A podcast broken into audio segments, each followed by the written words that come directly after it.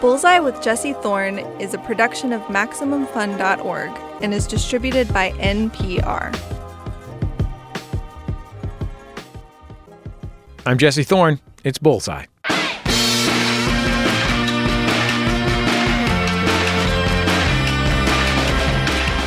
Marianne Jean Baptiste is a classically trained actor who has over 50 credits in what has to be one of the most varied resumes in all of acting. Her breakthrough part was in Secrets and Lies, the acclaimed British drama from the 1990s, directed by Mike Leigh. The role earned her a Best Supporting Actress nomination at the Academy Awards. In 2002, she got a lead part on the American TV show Without a Trace. She played an FBI agent named Vivian Johnson for seven years. You might also have seen her recently in Homecoming. Her latest film is a departure from all of that, though. It's called In Fabric. It's a movie that, I mean, well, look, there isn't a more elegant way to say this. It's a movie about a haunted dress. It is a bizarre, psychedelic movie about a haunted dress. A beautiful, striking red dress that literally burns itself into the person who wears it. It's a dress that's worshipped by occultists.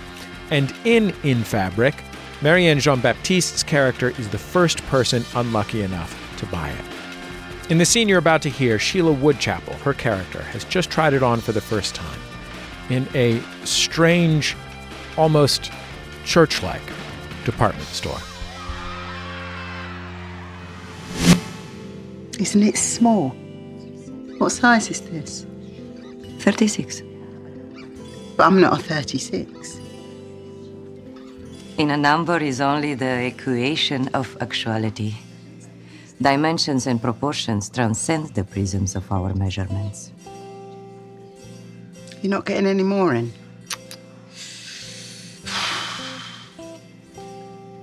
There's a lucky man somewhere in the vista of this mysterious mirror. May I ask his name? His name's Adonis. Marianne Jean Baptiste, welcome to Bullseye. It's great to have you on the show. Thank you. As I was watching that scene in particular, uh, which is pretty early on in the film, Mm. I thought to myself, what would it be like to get the script in the mail for this film? like to like look at that list of words. I know. So my first question is, what was it like to get that script in your email inbox or your uh, your mailbox outside your front door? Well, it was pretty amazing, actually. I got the script from my agent in England uh, with the offer letter and sort of saying, you know, if you're going to do it, it's going to be here and da da da da da da. And he, the first thing he he wrote, he sent the script and he said, okay.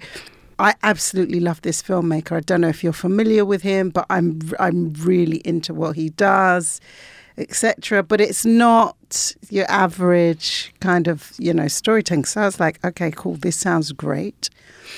Then I get another email quite swiftly with, don't read it yet.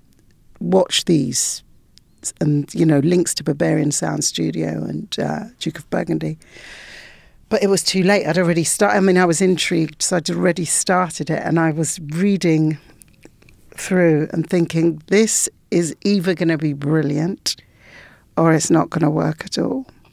But the way in which it's written, I want to know.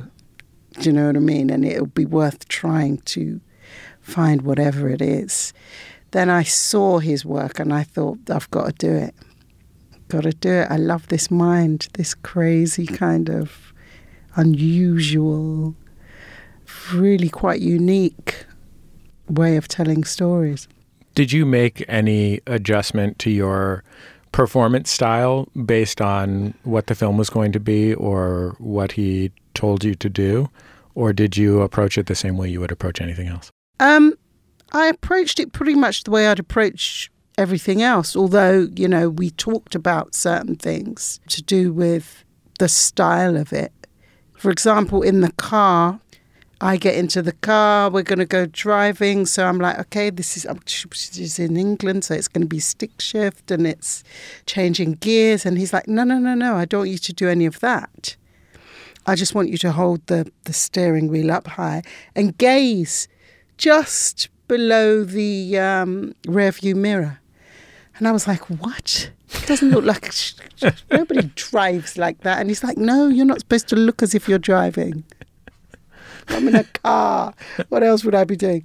Because no, we're gonna we're gonna put the same scenery behind you. It's just gonna keep going in a loop, like the, those old movies and stuff. And I'm like, okay, I'll go with it. Let's go. Okay, fine, let's go. In that scene that we heard, your Mm. character buys this red dress mm. and she's buying it to go on a date. She's found out that her kid's dad is seeing someone, they're separated, mm-hmm. and she like circles a classified ad, like a Lonely Hearts ad. Mm. And uh, she wears the dress on this date, and it is. I'm just going to play the scene. It is very distinctive. So you like dancing then? Not tonight, I sprained my ankle. God, I didn't mean tonight. Just in general. You like dancing. Yeah, It says in your Lonely Hearts advertisement that you like laughing. yeah. What kind of things? Funny things. What about cooking? Like, what is this? An exam? It's just horrible. listening to that scene now, I was thinking it was funny. And watching it earlier, it was like upsetting. Like there's a suffocation scene in the film later on, and, and mm-hmm. it felt the same way the suffocation scene felt. Right, right, right, Like right, it right. really just dances on the edge of this is so absurd and ridiculous Mm-hmm. that it is funny, but it is also so specific that it is scary. yeah. It's disturbing. I think it- it- what what he's very very good at is unsettling you. Even in those moments of comedy, you kind of like it's it's bizarre. You don't know where this is going to go. Do you know what I mean? He, what is he going to pull out of that suitcase? A wilting rose or a bloody machete? You know, because ugh, yeah, I want to talk a little bit about your life. You grew up in South London. yeah. Where particularly in South London did you grow up? Now, what is Peckham like? Peckham, southeast London. Well, when I was growing up in Peckham, it was a very working class neighbourhood with housing estates and stuff. Is a uh, is a housing estate what we would call a is it a public housing project? Yeah, public housing. Lots of outside activity. Do you know what I mean? Everybody played outside. And, you know, people from one project and the other project, they, they'd all get together and play big games of things. Like we have this game called Rounders, which is a bit like your baseball. And it would be like about 30, 40 kids all playing that. Yeah, it was a fairly mixed neighbourhood when I was growing up. I would say it was it was a bit of a dodgy area. Not as bad as some, but it had its edge, you know. It was a bit edgy. Was it like you kind of got to keep your chin up when you're walking around? Yeah, yeah. You had to, I mean, everybody kind of knew everyone and who was thing, but you had to be very aware of what was going on and when and who. I know that you're a pretty serious musician. Um, Yeah. Did you have music in the house when you were a kid? All the time, yeah. My dad played several instruments. What did he play? a lot self-taught. He played the piano, the guitar, um, the violin, clarinet. Clarinet seems like a hard one to, te- to teach yourself. I know. Like, I took classes I'd at like just be holding the clarinet in one hand and the reed in the other hand and just going. Yeah. "Ah." Those instruments are quite tricky. I learnt the clarinet at school and did a bit of that, and I was just like, oh, the squeaking. it's just, I had more squeaks than anything else. So I put that down. What kind of music did he play? Jazz, you know. Um, For the at-home listener, you made the the, hand symbol. You made the hand symbol for. Jazz. eh. yeah, jazz-ish. In the ha- like records-wise, he had a very eclectic taste. So we would have calypso, jazz, reggae, classical music. He loved Handel. So, you know, you'd have the fireworks, you'd have the Messiah, the waterworks, all that stuff. And then occasionally the Mighty Sparrow.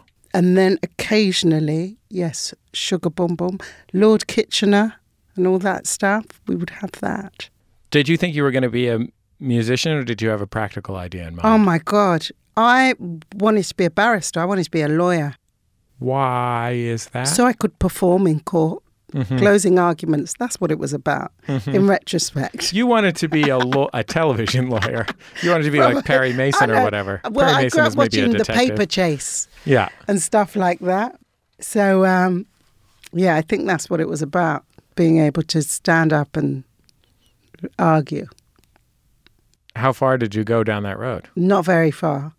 I took a gap year, and in that year, I did a lot of studio singing sessions H- how old to make you? money. 18. So I did a lot of studio sessions, like backing singing and bits and pieces, and some theatre. And I thought I might as well get my equity card while I'm at it for the year.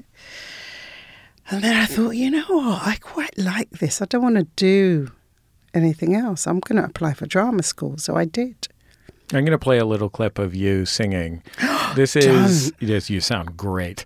Uh, oh, no. You'll hear this is from a theater promo from a few years ago. So it is you singing for the benefit of a photographer. So you'll hear the photographer clicking, clicking, Yes. clicking in the background. and that character couldn't sing. Well, I've got a preface. you sound like a, then you did a bad job okay. because you sound really good. Come to Jesus. Come to Jesus. Just now. Just now. He will save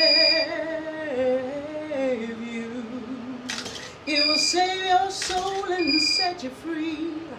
And he will save you just now. Just now. I was listening to you talk to my buddy Aisha Tyler on her podcast, and um, you told her the name of a band you toured with. Oh God. And I, I, know. I was on the subway and I was like, okay, I gotta remember this so that I can spring it on her. But I'm gonna let you spring it on uh, America's public radio listeners. Flesh mesh yum yum. Yeah, flesh mesh yum yum. That's the one. We were awful. Well, I mean, you were working the road. You said you were touring. You were touring. Europe. Yeah, we were. It was fun, but it was like you know, only young people could do it. you you ha- you have to be young and optimistic. Jeez. Nobody has a midlife crisis and decides to start a Oh band called God. Flesh Mesh Yum Yum. No. Oh God. What kind of band was it? Oh, I, I couldn't even define the music we were making because we were so sort of like this we can't be defined. You know it's got a bit of rock in it. It's got some funk. It's got every i mean we had everything. Punk Were you- everything. Were you singing in the band? i was singing in the band. Screeching. Did you wear outfits? No we kind of would no You're we telling did me you were- no there was a guy called fitz who was the lead Flesh guitar Yum Yum didn't have outfits. the lead guitarist Uh huh. um, whose name was Fitz, whose real name, uh, this is a really funny, I've got, yeah, anyway. Um, his name was Fitz, and he wore all the outfits. He had gold teeth all across here, all the top row. And he wore extensions in his hair and stuff before it was kind of, you know. And he was the he was kind of the lead singer. I kind of shared that position with him. He was reluctant to share the position though, because it was his band and he would have tantrums. He was from Montserrat. I mean, I worked with him for months. And um, and I was sort of one day I sort of said, what's Fitz short for?" He's like like Fitzgerald, Fitzroy, blah blah blah. And he went, "No, my name's Eric." He said, Yeah, they called me Fitz because I had epilepsy when I was a kid. So they just, it, the name just stuck. I swear I laughed so much because obviously being Caribbean, he was from Montserrat, my mum's from Antigua. There were so many stories of people who had these names. You thought their name was one thing and you found out it was something else because they'd been given, there was a guy called Harvey. I thought his name was Harvey. But mum said, no, it's Harvey. I said, what's that for? She goes, because he's got one leg. so they called him Harvey. it's a cruel sense of humour. How did you end up at the Royal Academy of Dramatic Arts, RADA? Wow, I auditioned. Did you have to like come out to your parents as an aspiring professional actor? I know, yeah. My mum was like, that's ridiculous. And my dad said, okay, do whatever you want to do as long as you do it well. Do it well. That's even worse than telling you not to do it. Yeah. That's like a real Make That's sure real you it well. responsibility. It's very hard because you kind of go, yeah, he told me to do it, did it. and then you go, but now I've got to do it well. Okay, how do I do that then?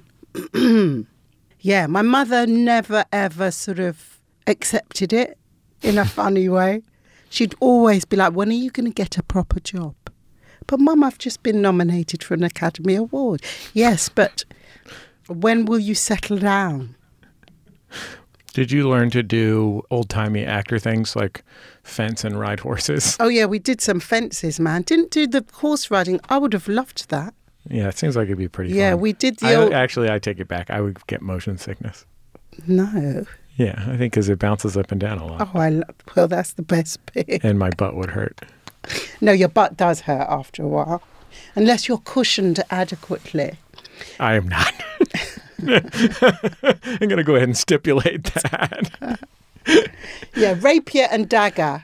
What did they call it? Um, oh no, we did movement for actors, where you learn the polonaise and things like that. Like you're going to need it if you're doing a Shakespeare, and they decide that they're going to do some old Russian dance. We'll finish up with Marianne Jean Baptiste after the break. When we come back, we'll talk about what it's like to play an FBI agent on network TV for seven years. I mean, how many expository interrogations can one person conduct? It's Bullseye from MaximumFun.org and NPR. News breaks and big stories change every day. That's why we're giving you NPR's 10 minute morning news podcast on Saturdays, too. I'm Scott Simon. And I'm Lulu Garcia Navarro. Up first, start your day with us weekdays at 6 Eastern and Saturdays at 8, a bit later to suit your weekend from NPR News. Hi, I'm Allie Goertz. And I'm Julia Prescott, and we host Round Springfield. Round Springfield is a new Simpsons podcast that is Simpsons adjacent. Um, in its topic, we talk to Simpsons writers, directors, voiceover actors, you name it, about non Simpsons things that they've done because, surprise, they're all extremely talented. Absolutely. For example, David X. Cohen worked on The Simpsons, but then created a little show called Futurama. That's our very first episode. Yeah. So tune in for stuff like that with Yeardley Smith, with Tim Long, with different writers and voice actors. It's going to be so much fun. And we are every other week on MaximumFun.org or wherever you get your podcasts. It's Bullseye. I'm Jesse Thorne. My guest, Marianne Jean Baptiste, is an actor. She stars in the new thriller In Fabric, a brilliant and bizarre film about a haunted dress. She was also nominated for an Academy Award for her role in Mike Leigh's Secrets and Lies. Were you familiar with Mike Leigh's work before you went in to meet him or audition for him? Oh yeah, yeah, yeah, yeah. I'd seen much of it actually. A lot of his stuff for the BBC, of course, Abigail's Party. We all grew up with that. So I, I'd always loved his work and thought, oh mate, the chance of working with him would be fantastic. What happened when you went into audition? When I went in, the first time I actually met him was for Naked. And the audition was me visiting him in like a lounge. You had a sofa and you had tea and stuff like that that you could make and so on. And he kind of sat off and he said, Okay, um, I'd just like you to just think of a character that you'd like to play and stuff and then just be the character in the space. Did you know that that's what you were kind of like? Did your agent say, "Okay, when you go in to see Mike Leigh, he's just going to tell you to be a character in in a space"? No, they didn't boy. tell you anything. So I go in and I sort of go, okay, then, lovely. So I just sat there reading a newspaper. I made myself a cup of tea and read the newspaper for 45 minutes or so while he watched. Um, and that was that. You really showed us how he watched, which was over the top of his glasses. Yeah. oh, mate, that guy would spy on you from different places. It's like, ugh. That is like at the point where he said, "I've auditioned for some acting jobs in my time, and it's I've never enjoyed it." But at the point where he said, well, "I just want you to be a character in in in a space," uh, that's when I would have just started crying and laughed, basically, Really? or just yeah, like gotten too sick at my stomach and had to run to the bathroom. Oh, my God. that is horrifying to me. you know what it was? I was only too happy to sit. As long as I'm sat down, I wasn't going to play. A, a, I wasn't going to find a character that stood up for 45 minutes or an hour. Just make yourself comfortable and try not to peep at him. So be aware of where he is in the room, but just sort of like continue. Yeah. Were you tempted to be like a traffic policeman? No. something, No. something where you had some shtick. No. You know what's fu- funny about it is I instinctively I kind of knew that the less I did, the more appealing it would be to him. Because that's the thing with improvisation. You s- uh, and I've even done it sometimes with some young actors, working with them, trying to get them to improvise. They think that they need to talk constantly and be something and do something, when really you just want to be just want to see if somebody can sit or, you know, do something really simple, nothing at all. And I think that, that I kind of got that that was the way to go. How long did you work on the movie before you started shooting the movie? Six, sorry. Six months. I'm sorry, I'm moving away from the microphone because I wanted a sip of coffee. you were also collapsing in laughter at the I thought was. of how Six long you worked on that movie without I even shooting any movie. I know, six months rehearsal. Were you scared that you were not getting it right at any point? No, I mean, what your work in isolation.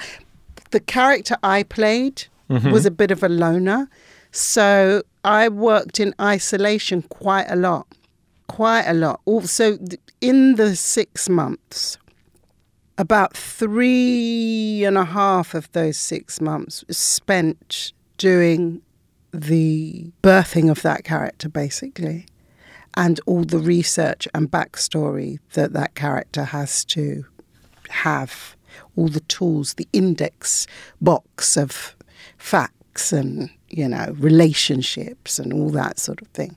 So in that time, um, I had to find out where she grew up in London. I had to find the street she grew up on. I had to create the neighbours that lived on either side of her, who lived across the road. I had to find her school. I had to work out what bus she would have taken to school or if she walked, and if those buses still exist, because sometimes they would shut numbers off. So the number 12 doesn't run anymore from there to there. It's now the number 73. But Now- back in the day, When you say you had to, yeah. were you like filling out a worksheet? Lit- listen, it's like that because you'd have to report to him and he'd go, okay, where does she live? Okay, and I'd get my notes out. Okay, she lives on Elmhurst Road, number 47. And who lives next door? Oh, the Caspers live on that side. They get on very well with those.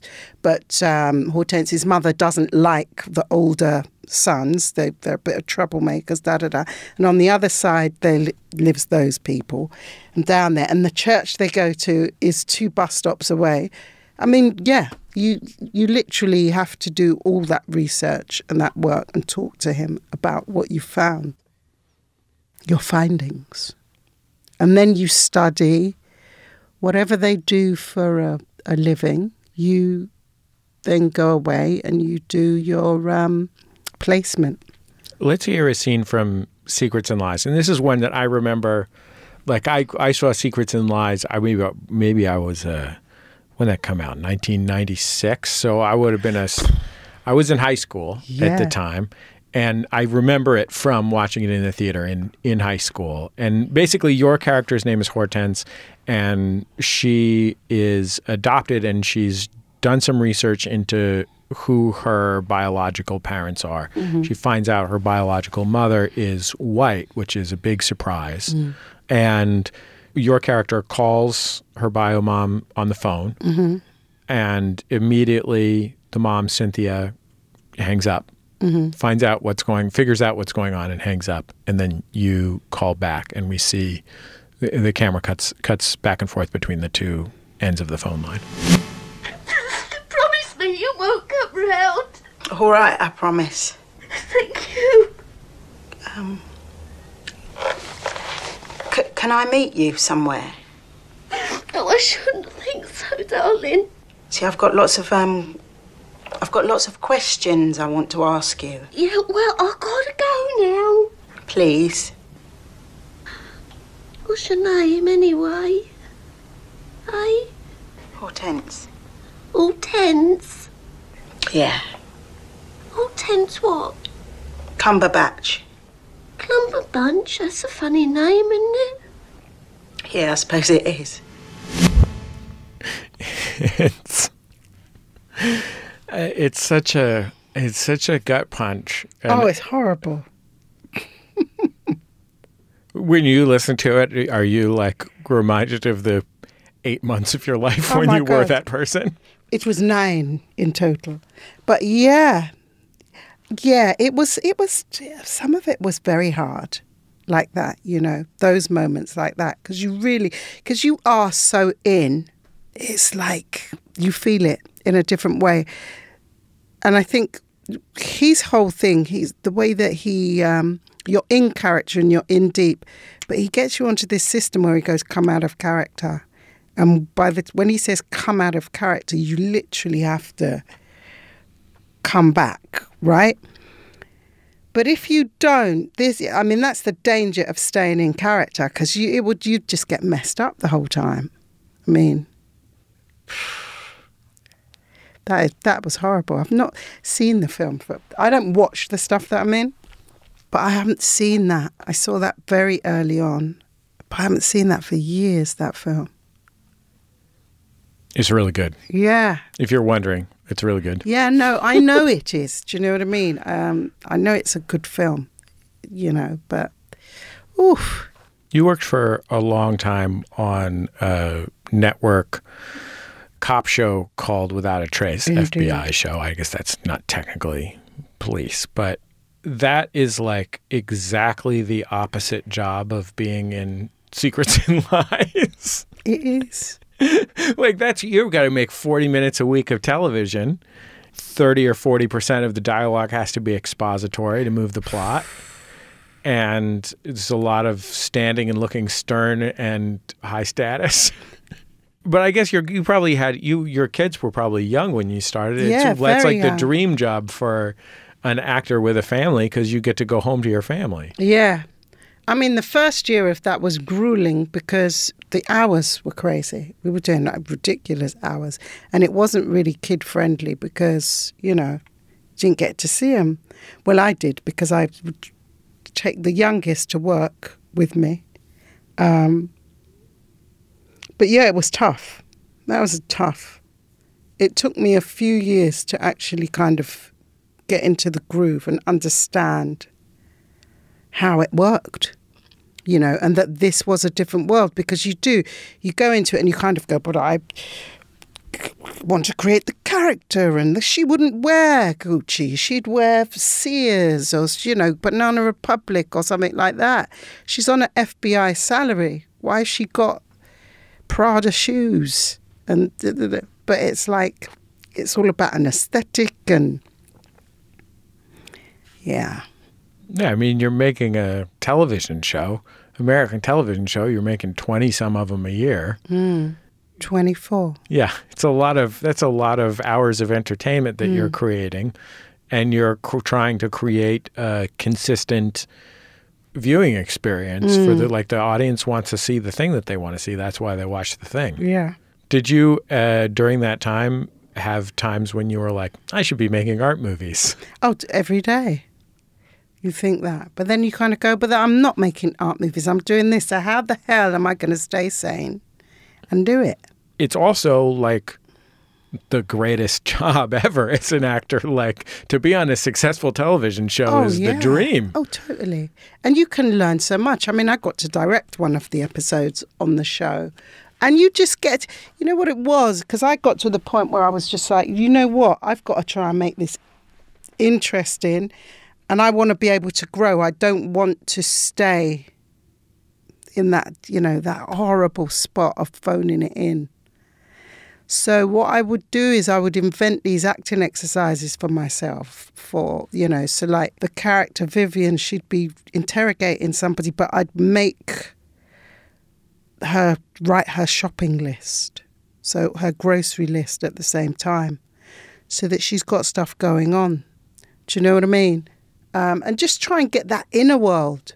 What's going on with her today? Because I mean, on TV, we see there doesn't seem to be room for playing with. For example, you're interrogating someone, you interrogate people every bloody day. I mean, are you that focused? I mean, everything was just like serious, asking questions, blah, blah, blah. Are we all, do we all have that attitude? Like all of us FBI agents? Isn't one slightly doesn't care that much or, you know, got something else going on or. So it was really fighting to try and find those little moments where you could create something just, I don't know. Does this film represent you recommitting yourself to doing the weirdest thing you can find? Yeah, definitely. definitely.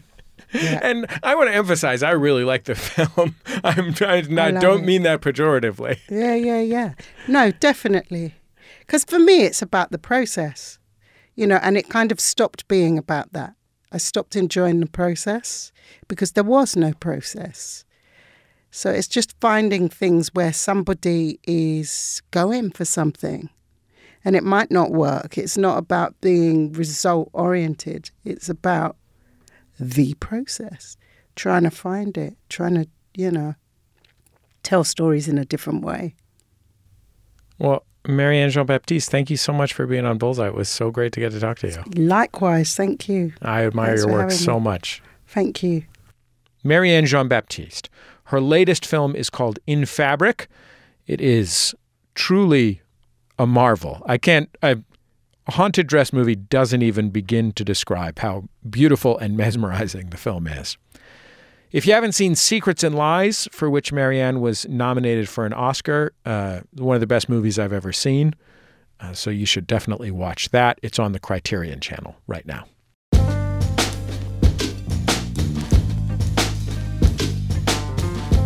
That's the end of another episode of Bullseye.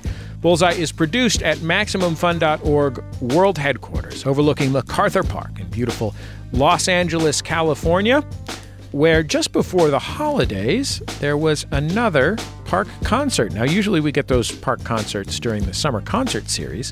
Uh, this time it was a holiday show, a group of dads playing Christmas music, and also one White Stripes cover. Our show is produced by Speaking Into Microphones. Our producer is Kevin Ferguson. Jesus Ambrosio is our associate producer. We get help from Casey O'Brien. Our production fellows are Jordan Cowling and Melissa Duenas. Our interstitial music is by Dan Wally, also known as DJW. Our theme song is by the Go Team. Our thanks to them and their label Memphis Industries for letting us use it. And we have decades of interviews that you can listen to from past episodes of Bullseye. Uh, they're all at our website, MaximumFun.org. You can also find them in other channels uh, like YouTube, uh, your favorite podcast app, so on and so forth. For example, today on this show, we talked a lot about Mike Leigh. Guess what? Last year, we interviewed Mike Leigh. It was really great. Go listen to it. Uh, and I think that's about it. Just remember, all great radio hosts have a signature sign off. Bullseye with Jesse Thorn is a production of MaximumFun.org and is distributed by NPR.